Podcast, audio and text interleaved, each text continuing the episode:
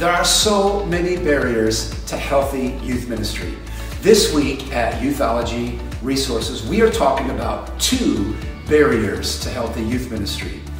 It could be the spiritual health of the youth leader or a lack of delegated leadership, no theology in the teaching and preaching, maybe not being in the context of teenagers, or even the non involvement of parents. So many different things that would create an unhealthy youth ministry. But there's no way that we can deal with all of those in one post. So, let me give you what I believe is an overlooked but very common fail in youth ministry that I've seen uh, across the country. As a matter of fact, maybe this overlooked failure could really help us to solve some of those other things we just talked about. What am I talking about? Number one, a lack of collaboration, and number two, a lack of longevity. So let's talk about collaboration.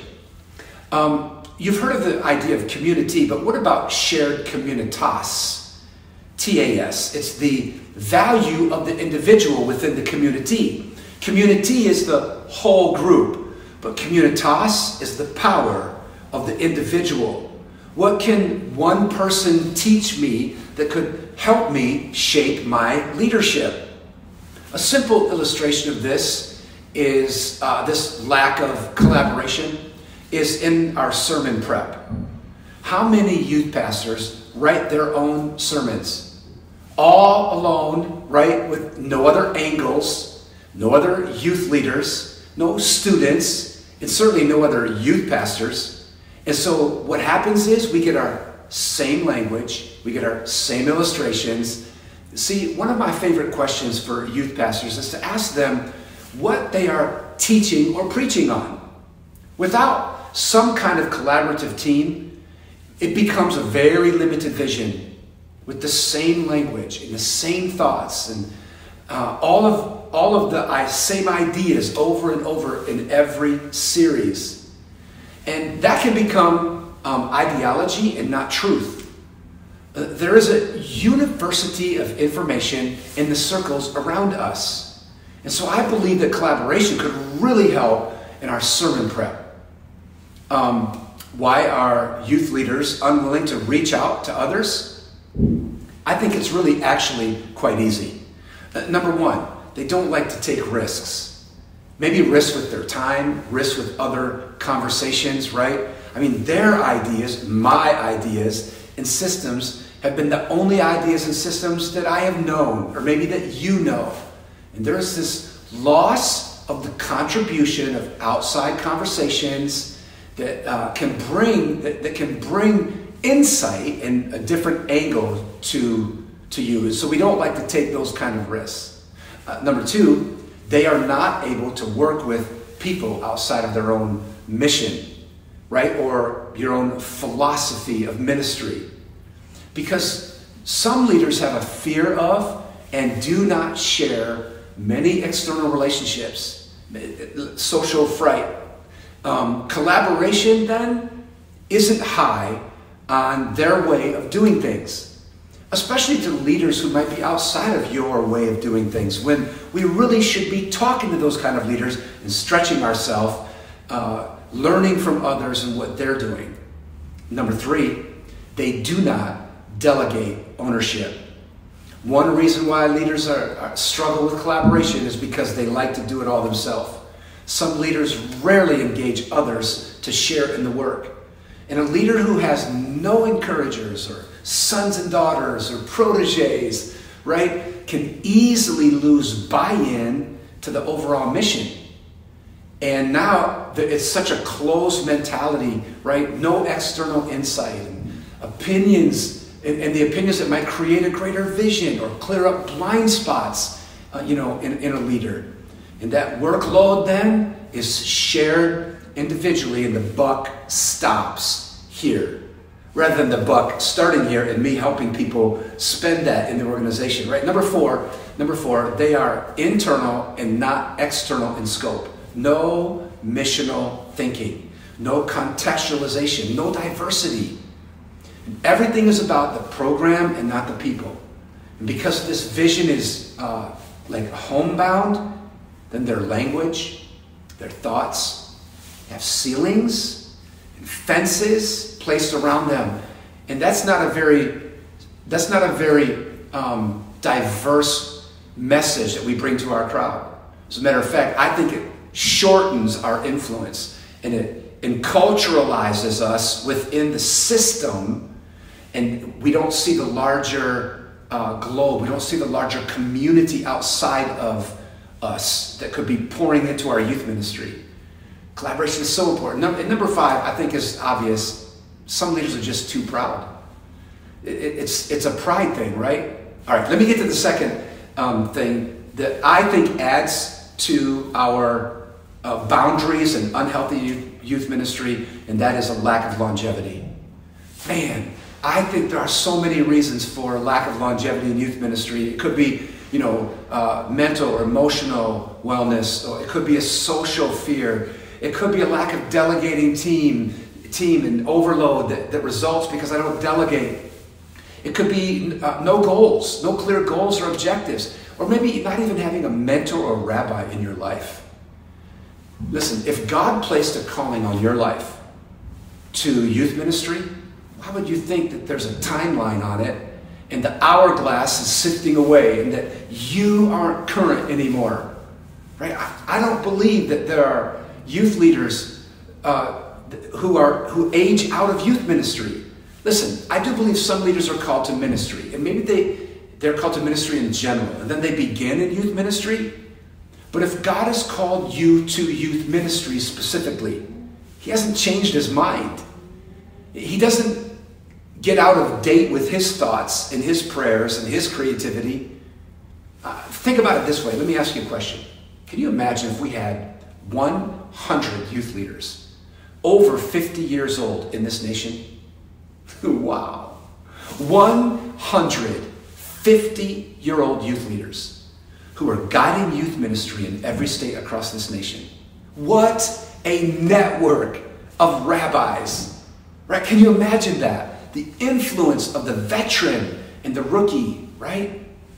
Uh, let, me, let, me, let me get real specific. I think there are four reasons why youth pastors jump out of this, okay? There are, there are more than four, but I'm just going to give you four. Some of the key reasons for a lack of longevity in youth ministry, okay? Which I think in turn creates unhealthy youth ministry. Okay, number one, the loss of spiritual health, personal spiritual health. The loss of spiritual vitality can be a reason that all ministers leave the ministry, but it may be the most important reason why youth leaders do. Because of the, the stress of youth ministry, personal spiritual health is critical to longevity. As a matter of fact, it is much easier for a youth leader to address all of the problems in ministry when they are spiritually healthy than when they are not. So, our own personal spiritual formation, prayer, reading, fasting, worship, giving, rest, total wellness, and, and other spiritual disciplines increase ministry effectiveness exponentially our personal spiritual health. All right, the number two reason why I think youth pastors leave youth ministry is because they do not solve problems. And when youth leaders neglect problem solving, there is an avalanche of pressure and work that builds up. Broken relationships, parental issues, budget issues, pastoral team issues, event planning, um, even personal family issues. They can all become like this tsunami crashing down upon us. So when you get to the point where you have all of these things going on and, and problems going on, we need to come up with solutions right away and, and find wins. Because otherwise they mount, these problems mount. And it can be easy to move on to another opportunity or simply to quit because we are buried under the pressure. But it is when we solve those problems that we gain confidence and longevity, and wins create uh, joy, they create positivity, they create an atmosphere um, in the youth culture, right? This culture in the youth ministry. here's a quick, quick way to help you with practical uh, problem solving. Okay, in this in this this third area, just some problem solving.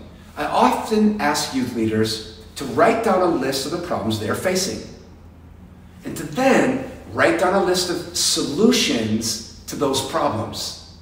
Instead of always creating a list of things to do and write and getting buried under the problems, what about creating a list of solutions and ask someone to help you with that that has more experience? Because then you will see that there are more solutions than there are problems. what you will find, really, honestly, is that these problems that, are, that you are facing are really much easier to solve than you think. All right? Hey, the third area that I think is a problem area in youth ministry longevity is a lack of currency. As a youth leader gets older, he or she may start to question themselves. Man, I've been there, right? I'll be 60, and I, and, and I still feel like I'm doing this all over again. But I know you ask, like, am I relevant or can I relate to the younger generation? Maybe you entertain thoughts like, is it time for me to let somebody else take over, right? For somebody younger to lead. I, I believe all that does is put off the growth and the maturity of a youth ministry when we are not allowed to go through our parenting stages as a youth pastor or a youth leader. See, one of the things that I do to stay current, uh, about every two to three years, I just simply reinvent myself. I find something new that I can focus on, something new, maybe a gift or a skill set that I have that I didn't think I had before. Uh, just a few years ago, I had a conversation with a young man who was helping me improve and work on my youth ministry. And he was 25 years younger than me. And he said, You know what? You need to do spoken words. You are so good with language. You should be doing spoken word. So I started doing spoken words, right? Just recreate yourself. And you, um, I think you'll find that currency is really more, more simple than that. I have found that often it is not God leading a youth pastor to leave youth ministry, it is discouragement from a lack of currency and the inability to relate to the world of the adolescent. And to me, I think the way you solve that is, like I said, reinventing yourself, but then spending more time with teenagers. Okay? Remember, a youth leader does not age out or phase out of youth ministry simply because of age. Okay? All right, listen. Number four, when you lose your relationship to students, you are on the way out. This may seem similar to the last reason, but I want to remain, you know, like remaining current and all that and relevant, but I, I want to stay on this thought. This relational ethic is it's different than staying current. Because it's not about knowing the language and all that. It's about knowing students and their stories. What I mean by this is losing your proximity, losing the conversation, losing the relationship with teenagers. When youth leaders are not in the context or the setting of teenagers, that adolescent setting, it is easy to lose the love of the youth culture. Miss the personal stories that make up each student, and then we become statistical and sterile in our approach to youth ministry and teenagers.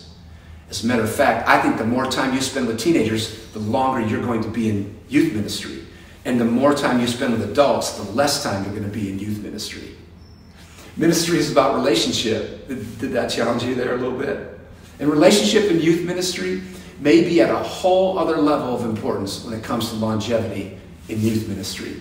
The greater our relationship with teenagers, not just the systems and the tasks and the day to day and the planning and the event and the structure, right?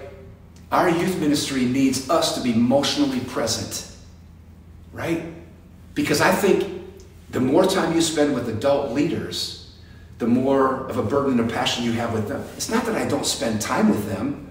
I had a I had great leadership meetings, but I told my leaders, don't let me, don't let me uh, spend too much time with you and forget about the teenagers, right?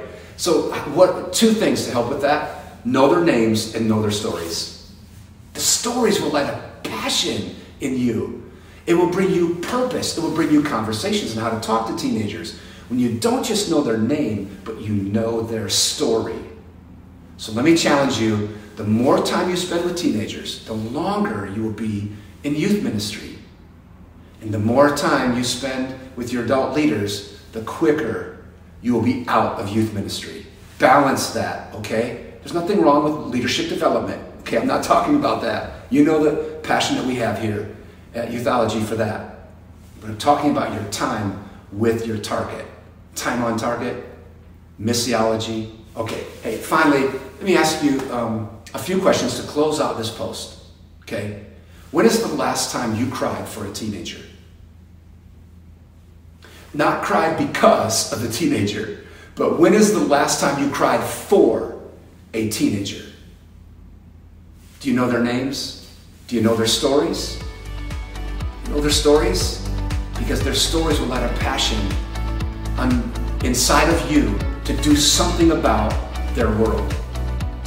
Yourself these questions on a regular basis, and you will be well on your way to a healthy youth ministry. Collaboration, come on, let's, let's work together to win a city, right? To get stuck, get, get unstuck with ideas and remove ceilings and fences. And finally, longevity. Let's look at these kind of things that we can do to lengthen our stay in youth ministry. God bless you. Thank you for joining us again this week. Have a great week.